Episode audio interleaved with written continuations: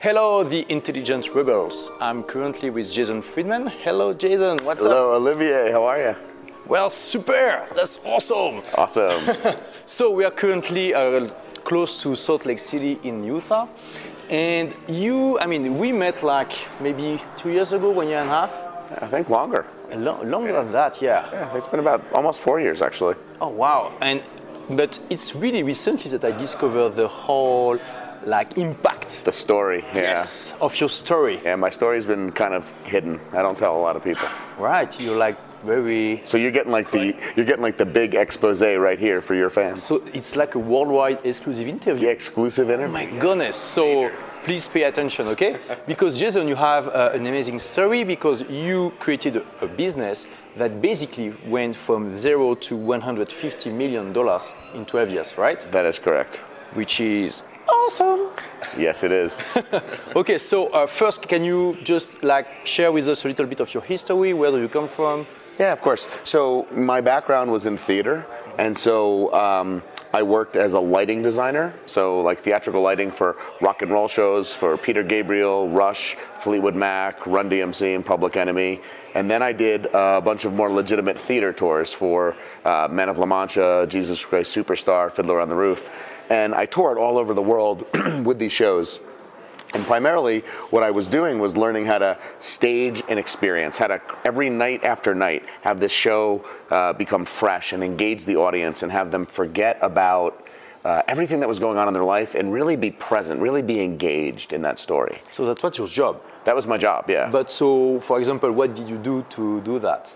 Well, it was about you know taking the script and really finding out how to make that script come to life. How do you make the words that are on the page become more real, become more engaging, uh, be more compelling, right? I mean, anyone can uh, write a few words on the page, but how do you make it come to life so that people believe in it, that they connect with it, that they they feel empathy and sympathy, and they care about the characters to bring those characters to life. But so, did you ask actors, for example, to say these words in a certain way, or you were just Well, the directors did. I was in the, Yes. the design side of that, so we were designing the, the scenery and the lighting Okay. and things like that. All right. And the actors and the directors were working with them to bring those characters to life. And our role was to support the story with the way the lights looked. So, you know, with Fiddler on the Roof, you know, he was in a very hot desert type environment. So the way that the lighting and the angles of the light and everything tried to tell that story and make it feel hot. When you looked on stage, you felt the heat. So, you know, to make things feel more realistic. create an atmosphere? Exactly, exactly. Okay. Well said. So, so that I did that for a while, and then um, I was given the opportunity to take that experience in telling stories in theater and um, all of that, and really bring that into the business world. And so we were approached by a company called Foot Locker, which is uh, at the time I don't know if they are now, but they were the largest um, uh, athletic shoe retailer in the world and they wanted to create uh, a new store. The internet, which we all love, obviously we're here on the internet now, but um, it was being so disruptive to retail. It- people were now starting to shop online where they never did that before. So stores had So what year was that? that. I'm sorry, that was uh, 1997 Okay, so just the beginning of right at the beginning of like online e-commerce. It was just starting, and most brands didn't even sell online, but they had sales, so they would have like flyers, so you would see their pricing all of a sudden online. So people stopped buying in this store because they heard that that other store had maybe a better price, right? So it was very disruptive to the retail industry. And so they wanted to create a store of the future to really engage their customers and have them have a better experience in the store and buy more shoes and other athletic apparel in the store. Excuse me. So our primary focus was on on how do what does a customer care about when they come in? How do we really understand that customer and take them on a journey throughout the store and have them leave buying more uh, stuff and feeling better about that experience? But so, how did you come from this job as like the atmosphere, like engineer in chief, to this? Because how, how did they, they found you? because well they found us because they were looking for a way to bring theater into the store. They wanted to be. So someone was creative in this company. Yeah, actually, the, the, the person that was uh, at the time had then CEO of, of the Foot Locker was a gentleman that had been at Disney previously, and that's how they knew us because we had done projects. So he was already in the world of like mixing art with uh, and atmosphere. he was a, he wanted to create a theme park retail. Like when you go to a, a retail experience in a theme park, it's very different than if you went to a regular retail store, right? Right, So right. he wanted to find some way to make it be fun, to make it be engaging, to take the um, the pain, the, the, the frustration, frustrating parts of the shopping experience away and just have it be pleasant and, and fun and bright and engaging and tell a story. And so what we did was we learned more about the customers. We understood what their frustrations were, what their challenges were, why they were coming in the store in the first place, and we got them into a, a, a state where they were in a better mood when they came into the store. You know, one of the things I teach in my business uh, about customer experience is that if you want to uh, get the results that you want, you have to reverse engineer the entire process, right? So I say that the attitude plus the behaviors equal the results. So if you want to get those specific results, you have to make sure that the people are doing the right behaviors that'll get those results. And then you have to have the right attitudes or they won't do the behaviors at all. So if we wanted them to buy more stuff, we had to put them in the right mood. We had to change the attitude when they came into the store. You don't know what was happening in their life before they entered that store. Just like we don't know what's happening when someone comes to our website or when someone reads an email. So how do we bring them in. What's the story? What's the way that we engage them more fully so that we can influence that attitude the right way and create an experience that we know will then drive the right behaviors to get them the most wanted results? So this brand asked you to do that for the physical shops, right? Not Correct. for internet. It was for the physical stores. Yeah, yeah, yeah. exactly. And but it works anywhere. I mean, it doesn't matter if it's on Even on the off, website. on anything. So your website is your retail store. Like when someone walks into your store, you can tell a lot of stories because you have the walls and the ceiling and the lights and the carpeting and the flooring and the smell and the, the, and the music. But when they come to your website, if you don't have a store, that is your store. You have to put as much thought, in my opinion, into that as you would into the way your store looks. So, you know, what are, why are people coming? What is it that you're going to do to take them on a journey? So when people entered that store, what we did is we made it, we made it so that people had a natural tendency where they knew where to go. They knew that they should go this way. And so the way that the store was designed and all the merchandise was laid out, people followed a specific path through the store that we knew that they would have the right experience. And we had media, audio, video, lighting, scent, all sorts of sensory stimulation to help influence the attitude that they were having so we could drive those right behaviors. And the result was that they had a 400% increase in sales in that store. Wow. Yeah. But so when they asked you to do that, I mean, at the beginning, were you confident you could have this kind of results? Because it was a new world for you to explore, right? We were confident. They, the goal wasn't a 400% increase. The goal was to increase the sales and have a better shopping experience. Okay. And so, but we were confident was that we could tell a story that would get people more engaged. You know, why do people buy sneakers? Because they want to play a sport. And there's different kinds of sneakers for different kinds of sports. Hmm. And if they're excited about that, one of the ways to do that is to get them excited about that sport. So one of the one of the pieces of media that we had was called Heartbeat. And when you were in the store, you'd walk in and you would just start hearing boom, boom, boom, boom, boom, boom. It was a heartbeat sound. And it would start getting a little faster. And the lights would change in the store. And it would focus your attention on different uh, displays. And then the media on the TV would start changing, and it was getting your heart rate elevated. The music and the sound would start to get you and lift you up. Like you felt more energized after that three minute piece of media finished. You go to the gym, you listen to music when you're on the treadmill, it helps, right? Yeah. It's the same idea. Mm. Right, and so now we're getting them. They're in an athletic shoe store. They come in. Who knows what what was going on? We were bringing them in and getting them excited and putting them in a good mood What did you do, for example?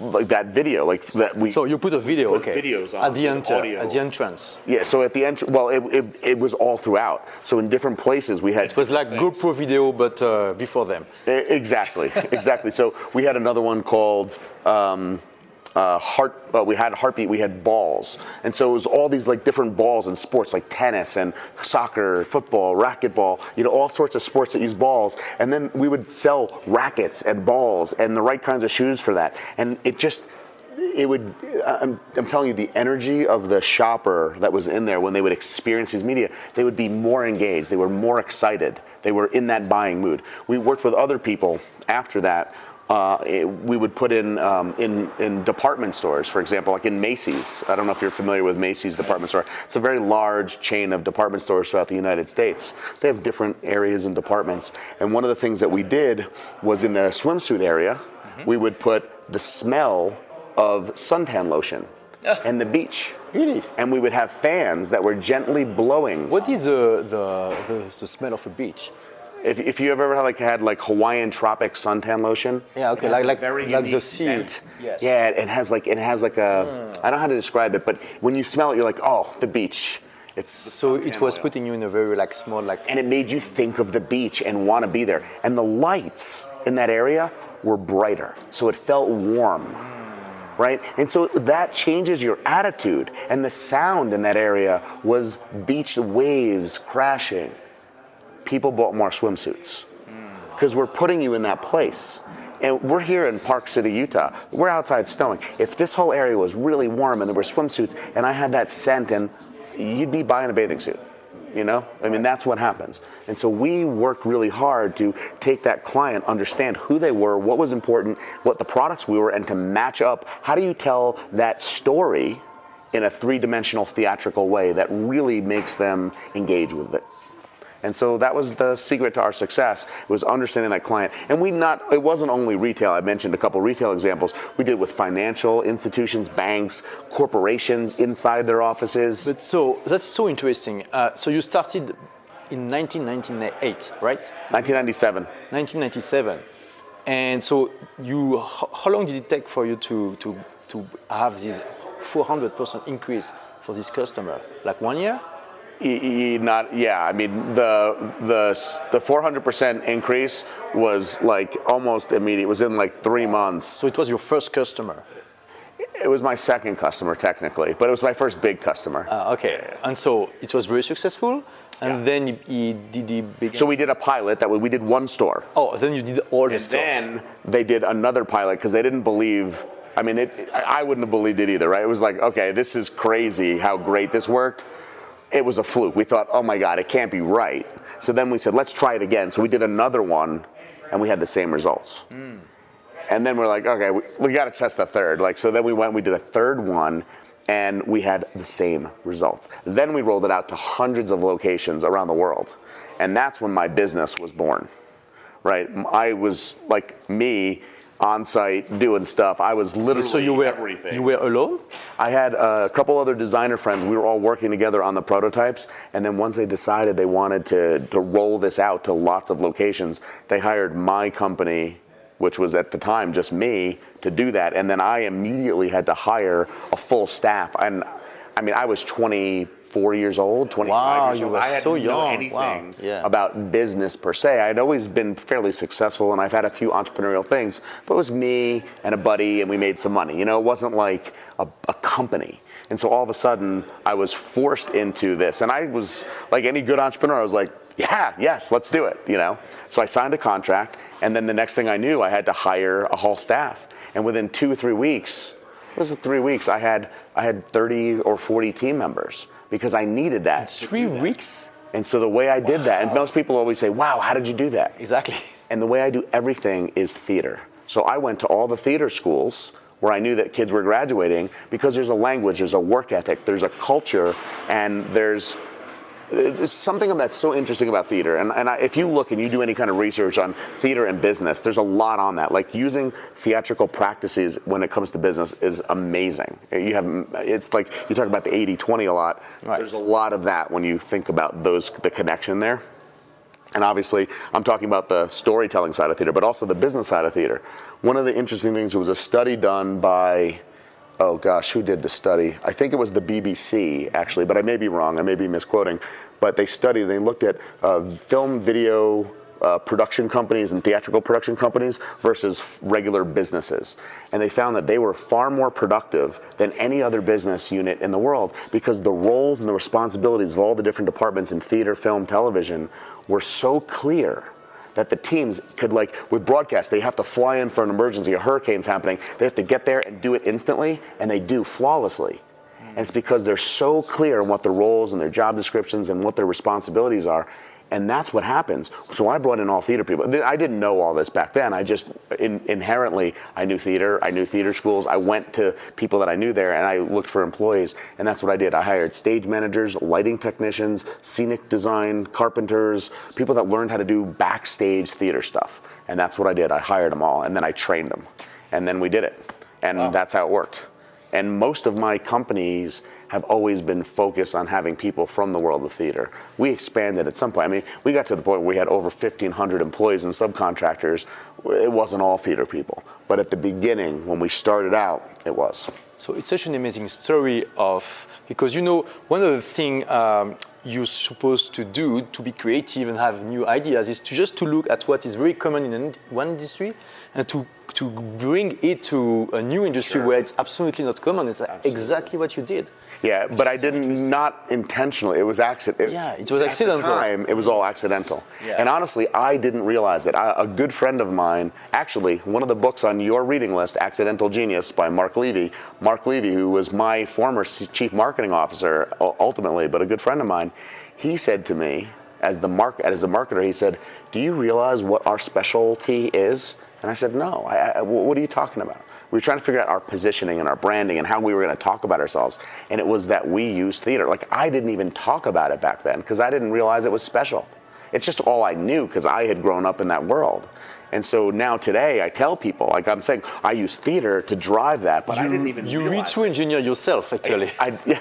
and, and, and I'll tell you, like, it's a great story, right? You know, zero to a lot of money, whatever. But here's the thing. We struggled a lot in the beginning. The first several years you know we had this great success with Foot Locker and then it, it fell apart. You know we oh we, this, this, this stopped working with you? We we did all their stores. Uh-huh. and so what i didn't know this is the learning how to do business is that you always have to be selling. You have to bring in new clients. Right. And so i had this big staff. We just finished the last store was like, oh, and you didn't think in advance that you should. I didn't even know. What? How would I know? I That's know kind anything. of cute because now yeah. I'm sure you look at it, you're like, right? Yeah. Yeah. yeah. It, I mean. It, at the time, I wanted to die. I mean, literally, I was freaked out. I was, I, I didn't want to fire anybody. I'd spent so much time. I loved the team, and I saw it as failure, and it was. I had, I had failed them as a leader in the business, not kind of thinking about that. And so when I went to go out and start selling and trying to get clients. I went out with a corporate kind of PowerPoint presentation, and I would try and sell and you know go to meetings and, and tell them what, how we could help them. And I talked about you know putting televisions in and and how to use televisions and media to make more sales. I wasn't talking about experience. I wasn't talking about outcome and results. I was selling features not benefits. I oh, didn't understand. Which is a big, big mistake. Right. That a lot of entrepreneurs do. I didn't even realize it. I was talking, so, you know, they would be like, oh, well, how many TVs would you put in? Who cares? Right. Exactly. If you need a thousand TVs to get this result, it's a thousand. If you need five, it's five. It's not about those features. And I didn't understand that at that time, but that's what I was selling. And I was getting zero clients. Mm. And that's when Mark. Even though you had these amazing results with Foot Locker. Which is why I got the meetings. That's why they spoke to me, but yeah. they didn't buy. they weren't convinced they didn't even understand. You know what I mean? It was a new, uh, new approach, and, and, and it was it was not understood, and nobody totally trusted the numbers because it was huge results. Um, and I wasn't selling the results. I was selling what we did. Like they would say, so what did you like? Just like you asked me. Well, what did you do? Oh, we had TVs and we had this media, and so I'd talk about that. They weren't saying like, so why did you do it, and what were the results of doing it? Like, how did that change their business? I, that's what I should have been talking about. How it changed their right. business, right. not about how we did it. Once I explained how it changed their business, then we could have gone into how we did it. But I didn't do that. I didn't know. I didn't understand. And so, uh, so anyway, so he he he was trying to help me understand, and that's when he the author of theater. Accidental Genius. Yeah, yeah, yeah, Mark, and uh, who's an amazing uh, guy. He's an amazing magician and creative and uh, strategist. Amazing dude. Um, we'll have to help uh, next time you're in New York. We'll we'll grab dinner with him or something. It'll be oh fun. yes, pleasure. yeah. But um, maybe you can interview him. He's uh, amazing. Um, but anyway, so the the thing with him was he was like it's that theater it's that storytelling it's that it's that backstage magic that like that is behind the scenes that makes that front stage client experience happen. And he was the one that helped me like understand that we were different. We were different than other people. People always said you guys are so different. But we didn't know why. Like we we just we were too close to it you know we just couldn't see it. And you couldn't see what the competition was doing. We didn't we, we had no idea. And so so then we started testing that. And he said this also he said he said if you want to sell experience you need to do it. You can't just talk about it. You have to walk the walk. And so one of the problems like i would go in with a corporate powerpoint presentation. That's not theater. That's not engaging. That's not storytelling. Mm, so the so, idea was to create like a mock, a mock shop well, we you know like we wanted to have like you know uh, this like kind of meta thing. So like as we were selling them or, or introducing ourselves to them, they were actually having an experience, so they could experience what we might do with their clients. And so what we started to do, uh, the, the, what we realized also is that um, working with a, a referral partner was always the best way. Someone that had a relationship with the end client that would sell, uh, that would hire us.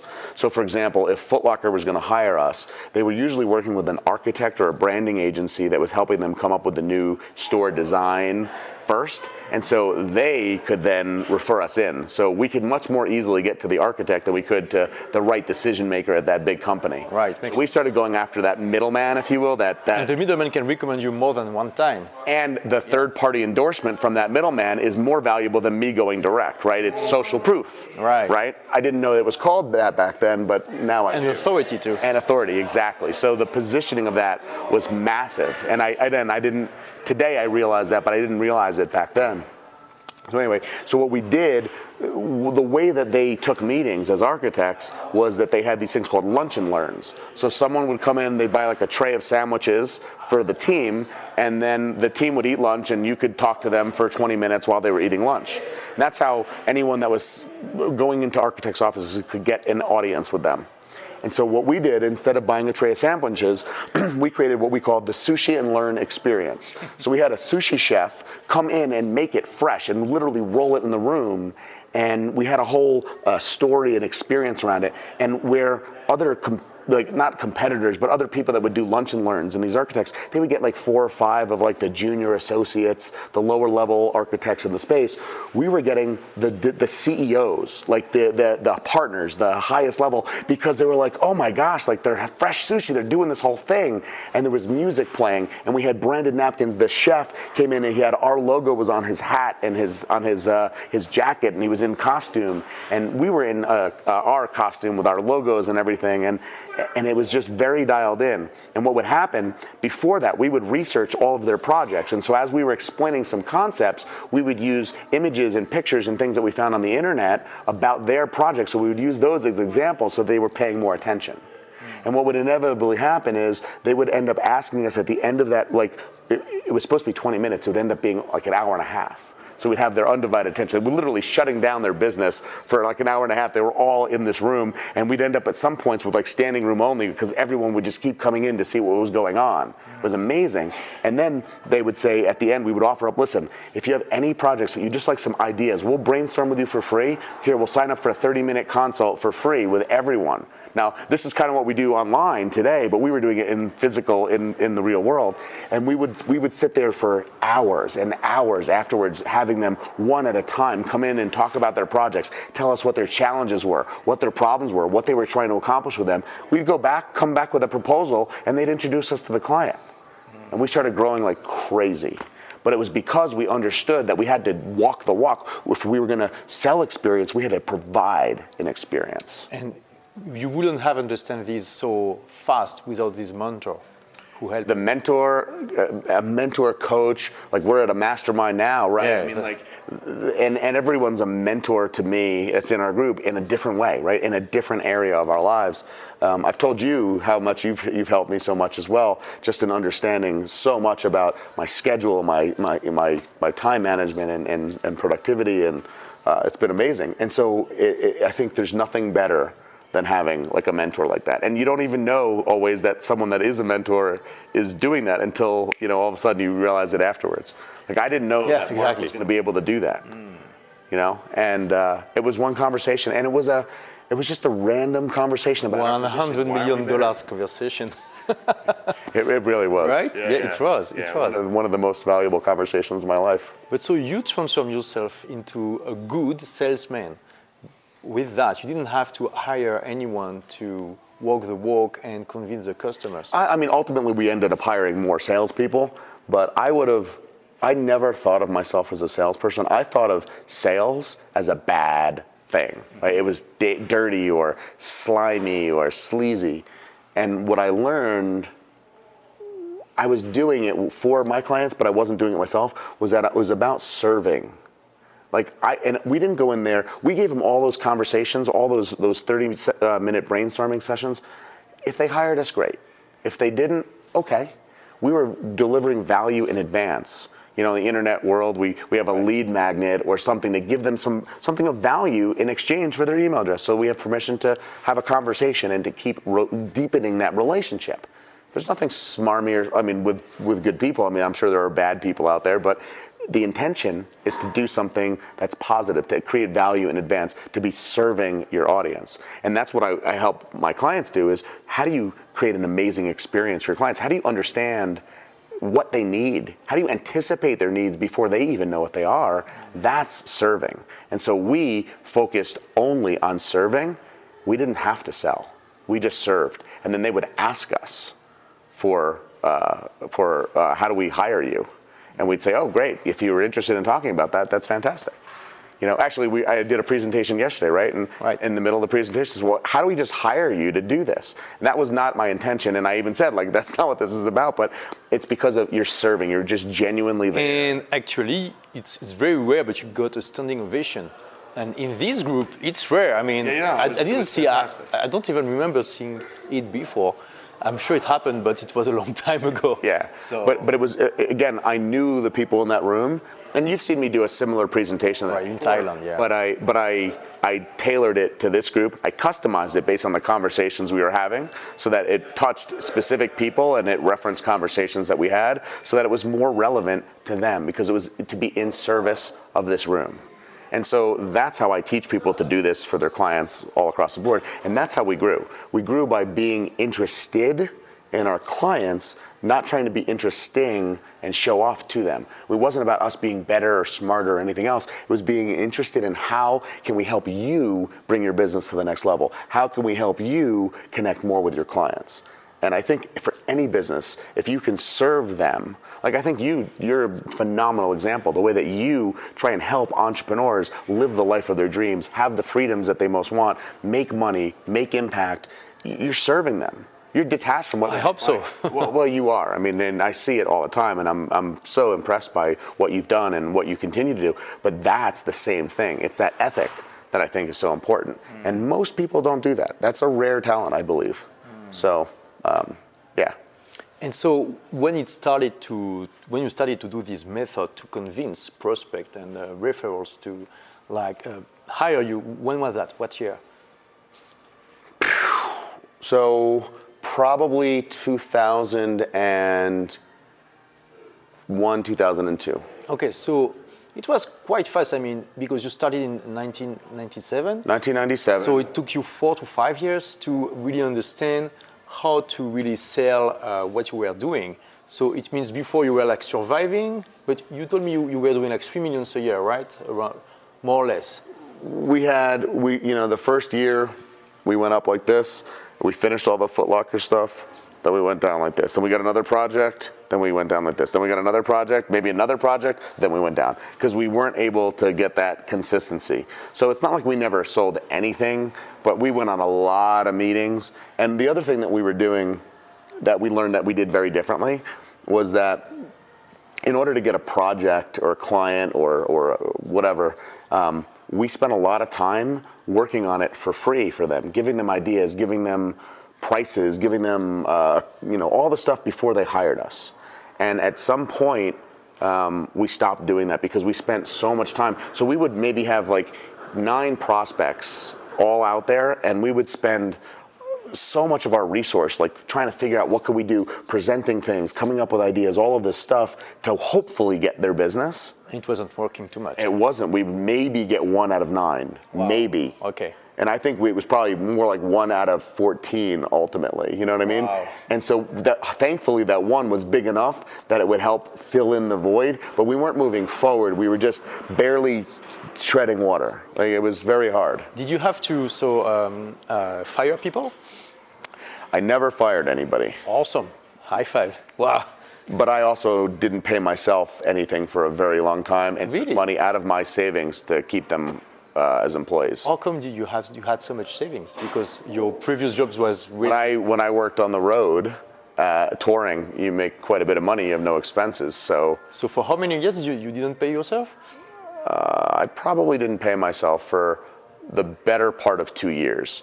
I mean, there may have been a check in between somewhere, but I, you know, I really didn't. I might have run a couple expenses through the business as well. I paid for, you know, gas or something like that, but I wasn't taking a, a regular salary, and I was taking money out of my savings in the in the the the empty times to keep the payroll going. Uh, but I believed in what we were doing. I just didn't understand exactly what that formula was. It's like I knew the value we were creating. Like every project we did had great results for our clients. We just couldn't get enough projects. We couldn't get the same results for ourselves that we were getting for our clients. We were so close to it. And that's when like when Mark came in and explained that and helped me see that um, you know, it's like I needed a fresh brain. I say this to people all the time. You need a fresh brain at the table. You need a new set of eyes that are not they're not glossed over. You don't see things clearly when you're so close to them sometimes. So having an outside. That's when we come here. We we do hot seats. We share Exactly. It's like It's a way to yeah, it's a way to step out and get another set of eyes and eye brains on it. And you know, it- you could have the same exact problem for yourself, and that someone else has, and you could see it for them, but you can't see it for yourself. You can give them great advice. Actually, our friend Ricardo often says, like, if you have a hard time making a decision, or whatever, it's because it's about the emotions of it, because it's you. And if you think about a friend or someone else and help help them with that advice, it takes the emotion away. You can It's make a good hack, yes. It's a great hack. Just imagine yourself, uh, no, like someone else that has to make the same decision as you with the same amount of effort. Yeah, it's not perfect, but it, it helps a lot of the time. Yeah. So um, it's it's an interesting thing. But we we were up and down and up and down, and I I couldn't. Uh, we called it porpoising, right? You know, like a like the fish. You know, and we we just uh, we we it was stressful. Yeah, I imagine was- that. I, mean, was, uh, especially when you don't pay yourself. Yeah, I mean, I was, I was fortunately I was okay, but I was stressed, and uh, and I was worried, and I was, you know, um, it's that entrepreneurial journey, you know. I think you, you, and I was not sure in the early days that I was cut out for it. I, I, I questioned myself all the time, and and you know, I say now I knew that we had a, a good business, and I know that I felt that somehow, or I wouldn't have been taking money out of my savings, but I don't think I ever said that. You know, I was worried and I was hiding it, and I was just fighting. I was working more hours, more hours, more hours. Uh, but what I did was I went into. Uh, I had a mentor. I had a coaching group that I was in. I went to conferences. I read. So you were looking for help. I was looking for growth, knowledge, help, whatever, and I leaned on a lot of people. That's how I found Mark. I didn't know Mark initially. I met him through a friend, through a group at the time was called YEO, Young Entrepreneurs Organization, which is now EO, which is a global organization of entrepreneurs. Amazing group. And um, my good friend Kevin Daum from that group introduced me to Mark. And it was just like, you know, boom. And Mark's a theater person. He's a professional magician, you know, and so he was another theater person that came in but understood marketing incredibly well, branding, positioning, strategy. Um, So he gave you everything you needed. he was amazing, yeah. I mean, truly amazing. And I just, uh, I I mean, I'm so grateful. But after we had that understanding, it's not like everything was like perfect. But Right. Things started getting better and better. And then we packaged all the things we were doing for free for everyone, we packaged into a process and we sold the ability to do that work that we were doing for free as a, as a project at that point. So we weren't doing it for free any longer. So at that point, you know, instead of doing this work hoping that they'd hire us and we'd make money on the back end, what they ended up doing was they would hire us and they would pay us like $100,000 for the design.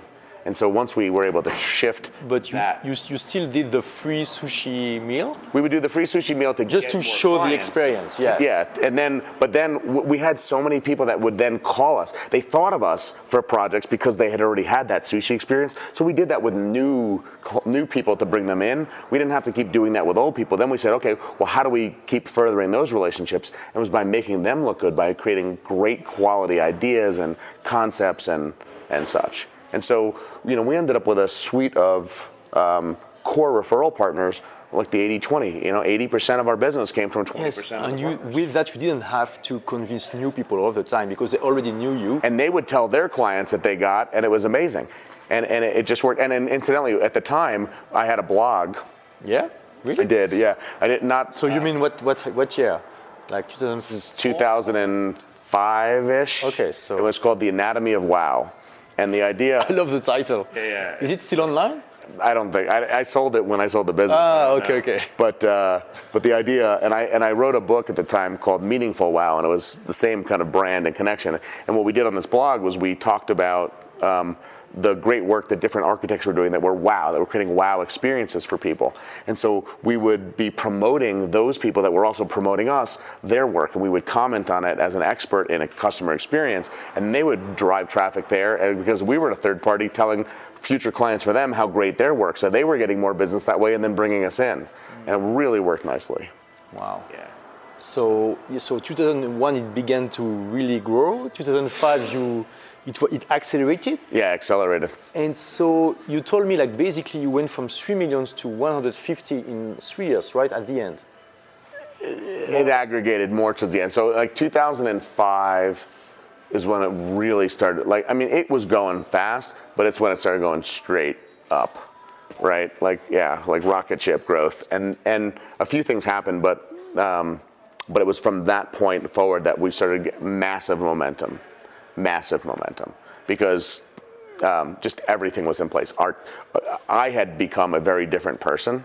I was now more of a leader than I was a micromanager in the beginning, um, and I was really developing much more business skills in different areas. I had brought in a amazing team of a leadership team, and they each owned their own parts of the business. I owned my part of the business, you know, and we we were all working really well together and we added more um, of the right structure and processes and systems and things that we, uh, as we added more and more of that, we got better and better and more efficient. And uh, yeah, it just, uh, so how how did you live this amazing growth? Was it not too stressful?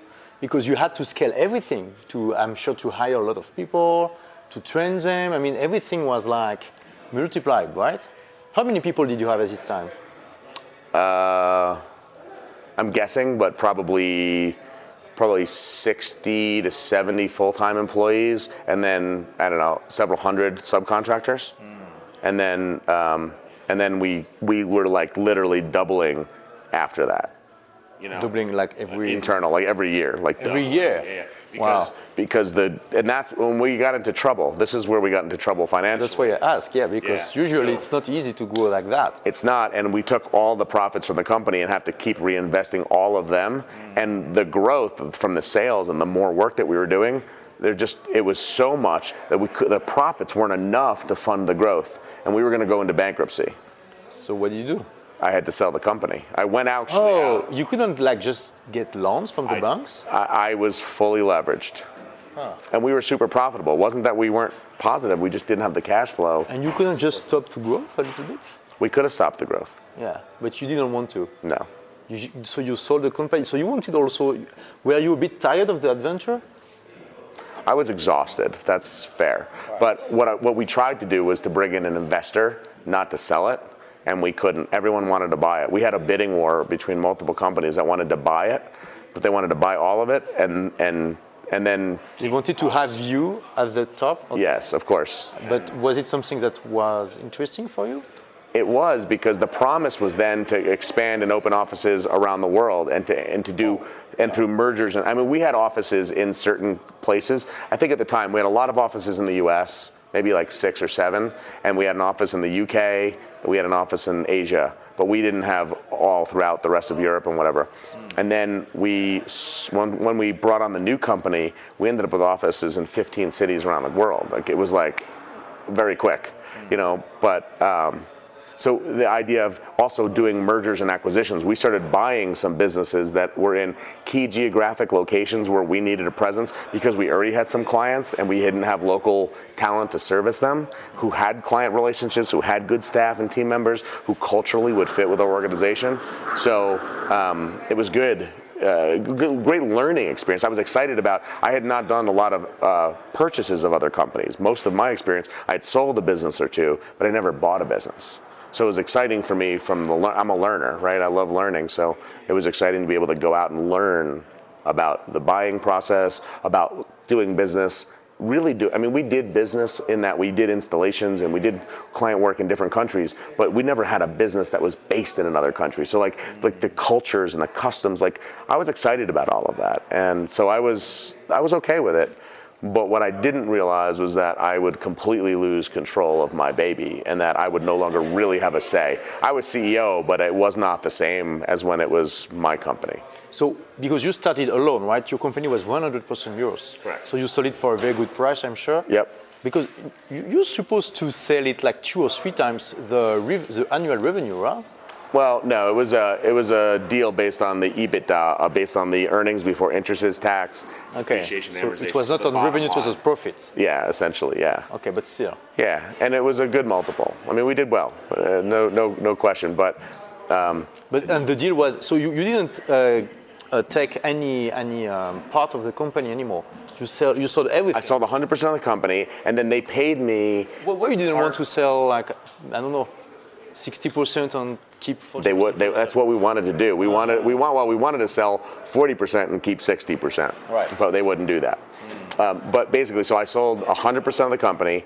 I took. I don't remember the percentages at the moment, but I, I, I took, let's say, 60% in cash and 40% in stock in the new business of that company. Mm-hmm. So that's. But my 40% that I took was maybe like seven percent oh, of there. Yeah, right. Yeah, yeah, yeah. So you know what I mean? So like it was, you did, yeah. yeah. whatever it was. You had the voice, but not the majority. I had a whisper. Yeah, whisper. okay. So yeah, it wasn't a full voice. So anyway, but so yeah, I'm sure it's not so easy to go from a place where you can make all the decisions to one when you're supposed to follow like not maybe not orders, but at least strategic guidelines on this kind of stuff, right?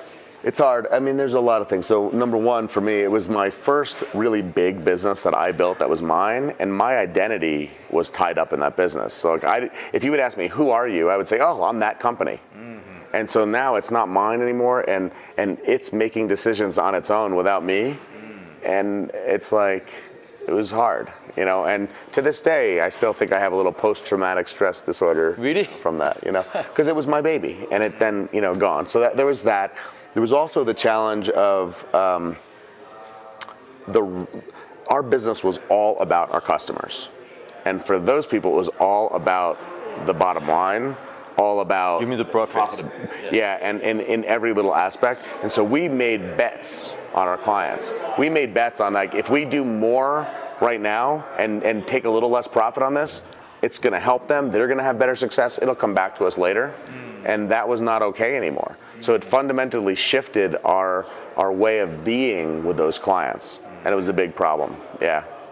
So um, it, it changed everything. Like everything changed when we did that, and some things for the better, for sure. Like you know, we had, like I said, we, we were able to expand on a on a global footprint much better. They had a lot of experience in acquisitions. Like we bought, I don't know, probably a, a, few companies, I don't remember how many, smaller companies, we bought them for no money. I didn't know you could buy a company for zero dollars. Because they were not profitable, right? They were not profitable, and or they, were maybe bankrupt. They were. They weren't necessarily bankrupt, but they were not making a lot of money. Like they might have had like zero profit after they paid the owner, and the owner was stressed, and so we could give the owner a salary, and keep their people on, and absorb them in, and the owner could still make money and not have the stress of worrying about making payroll. Hmm. And I mean, they solved our problem. We solved their problem. Everyone was a win-win. And it was supposed to be the same when they bought you. And you know, But so how long did you stay as a CEO? so I stayed for. I I tell people two years, but it was really like a year and a half. Wow. When you look at the actual time frame, it was about a year and a half. It was not supposed to be like that when you did it. I had a contract for five years. So what happened? So I resigned. So you went to see them. You said, "I, I cannot do this anymore." Yep, I resigned, and then um, uh, we had a client at the time who insisted that I be involved, or or they were not going to continue on. So I made an agreement with them that I would work with just that client for two more years uh, to complete that contract. So as a like external consultant. yeah, I was a, essentially as an external consultant, and uh, it was for Stanford University was the client, and so um, so we did that, and then. So they wanted to incentive students to study more. No, we, we helped. We were helping them raise money. We were doing a campaign to raise six billion dollars for the university, which we did. We successfully completed it, but they didn't want to lose that. Uh, me and I was. That was one of the few clients that I was personally involved in on a day-to-day basis.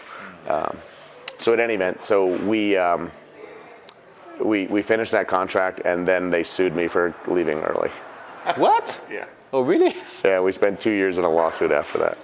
So did you win? Did you lose? It was nobody won. It was a it was a mess. It was die. It was a long, Everyone stressful experience. Everyone lost money. Everyone lost time. It was not a good experience. Yeah. And you had this uh, non-competitive. And so yeah, and so I had a non-compete agreement that essentially took me through uh, 2016.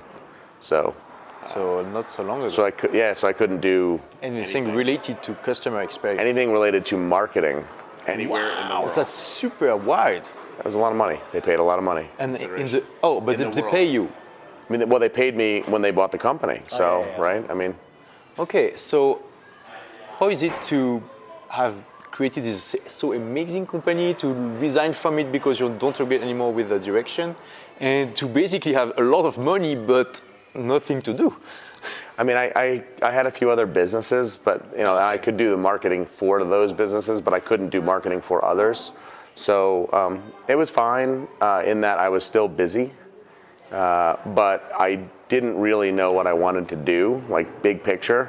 And What was the businesses you, you had? so I had a, a medical diagnostics company. We helped people with narcolepsy, sleep apnea, restless What? leg syndrome. And I had a, Oh my God, what else? and I had a driving business where I uh, What? used race car driving. But you were not the, the like the uh, main owner there.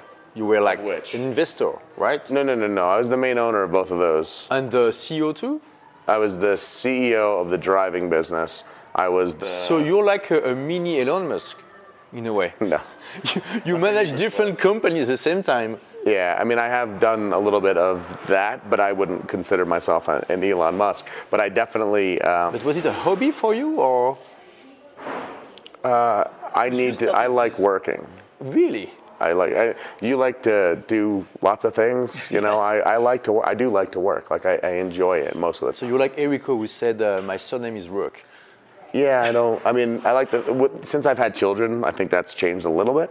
Um, but I, I like to work. I like to feel productive. I like to help other people. And the way I see my businesses, I help create jobs for my employees and my team members. I help uh, create value for the clients that I work with. And now, I mean, my passion is helping entrepreneurs transform their lives, just like you. I just do it a slightly different way, right? I work with entrepreneurs that are really trying to build businesses and companies. Um, and you know, I mean, any entrepreneur really, but I used to help mostly larger companies. So now it's about entrepreneurs. And so for me, to be able to help them grow and have those freedoms, that's awesome, right? And that's why you do what you do too, right? It's amazing. It's an amazing experience doing that. So for me, that makes me happy. So I love doing that. And when we were doing these other businesses, um, you know, the teen driving business, the number one killer of teenagers in the United States of America is motor vehicle crashes because they don't know how to handle their car. They don't have the skills to make good decisions and to know what to do.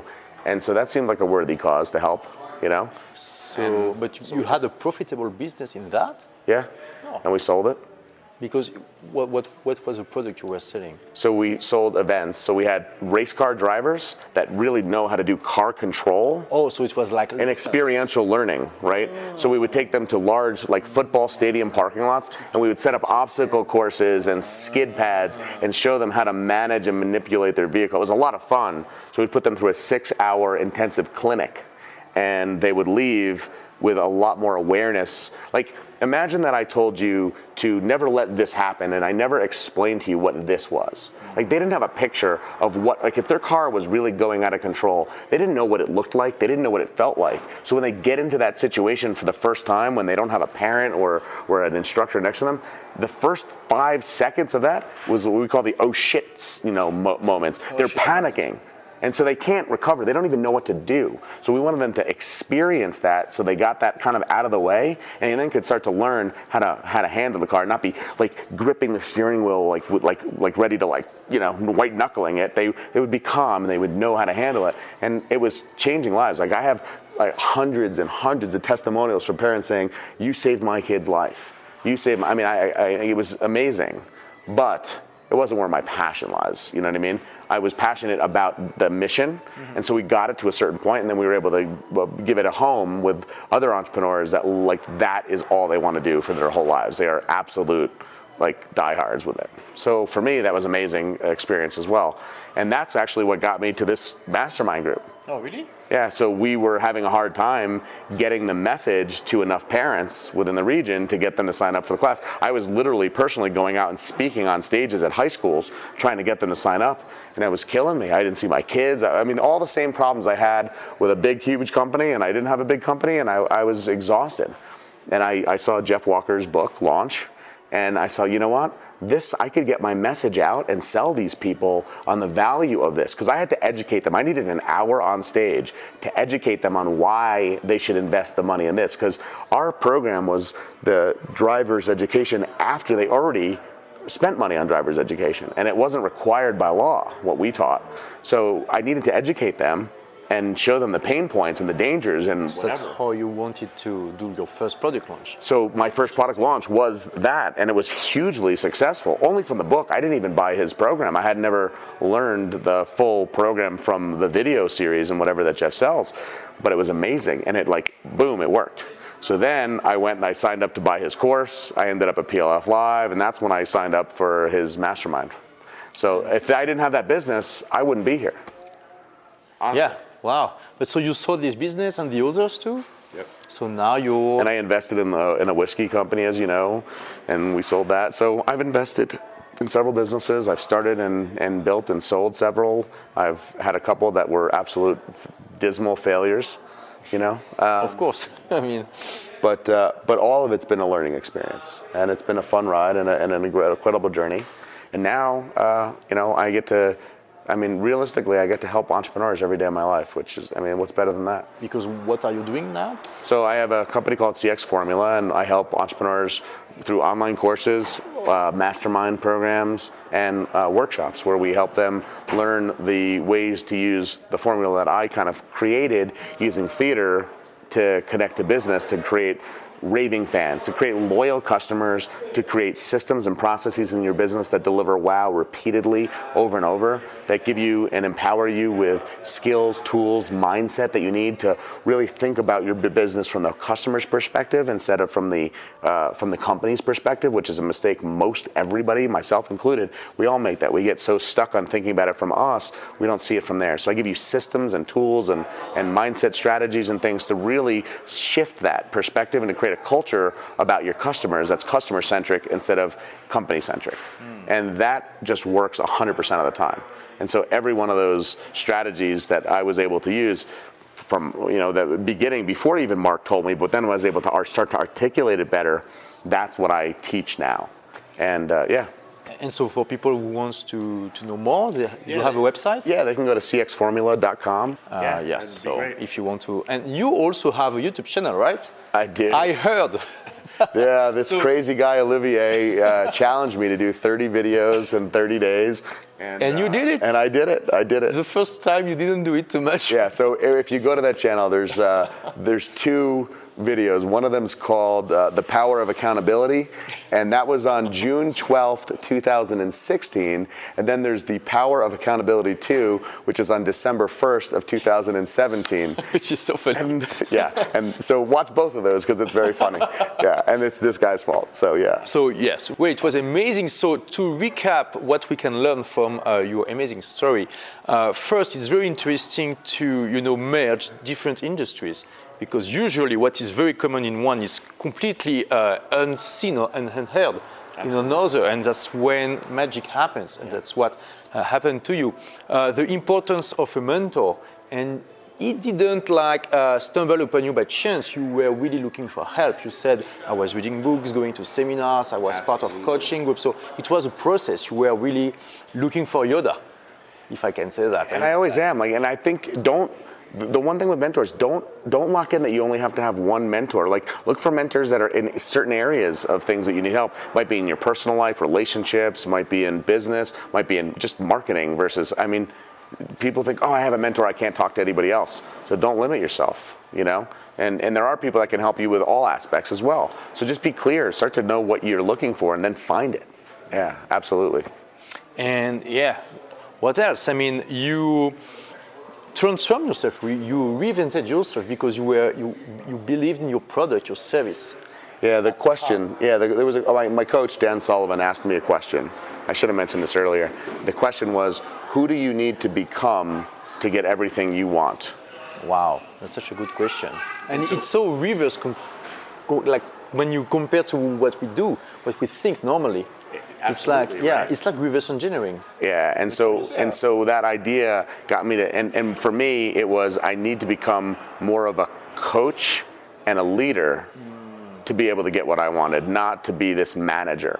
And that sh- shift uh, changed. I mean, everything for me from a personal development perspective from that point forward.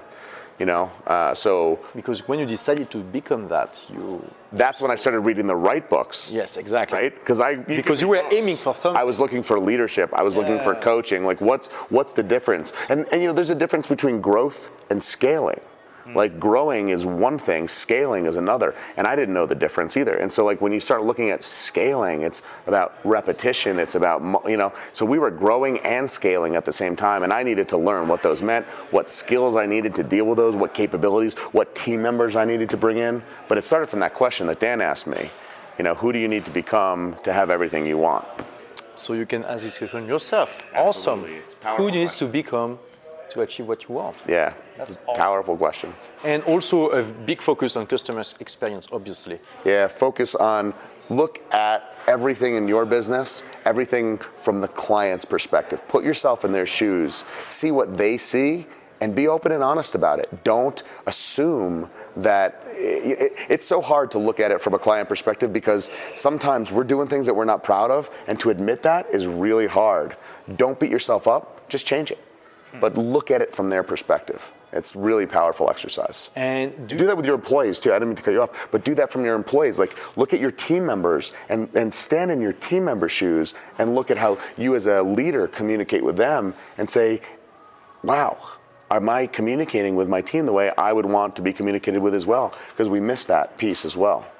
Okay, wow. So you even have something like practical to implement right now in your business to improve customer experience and the team experience, experience, yeah. which is awesome. Well, well, well, well, my intelligent rebels. Thank you for listening. You are still here, which means you are part of the 15%, the 10%, the 5%, maybe the 2% of people who manage to listen until the end. So you are part of the most motivated listeners. Thank you for this and congrats. Now, would you like to share the love about this podcast if you like it? If yes, feel free to leave a review on your favorite podcast platform like iTunes or Spotify. It will mean the world for me because it will motivate me to continue to create content to help you create your own adventure in life. And it will help spread the word and reach more intelligent rebels and help them also create their own adventure in life. Thank you in advance if you do it and see you soon. Bye bye.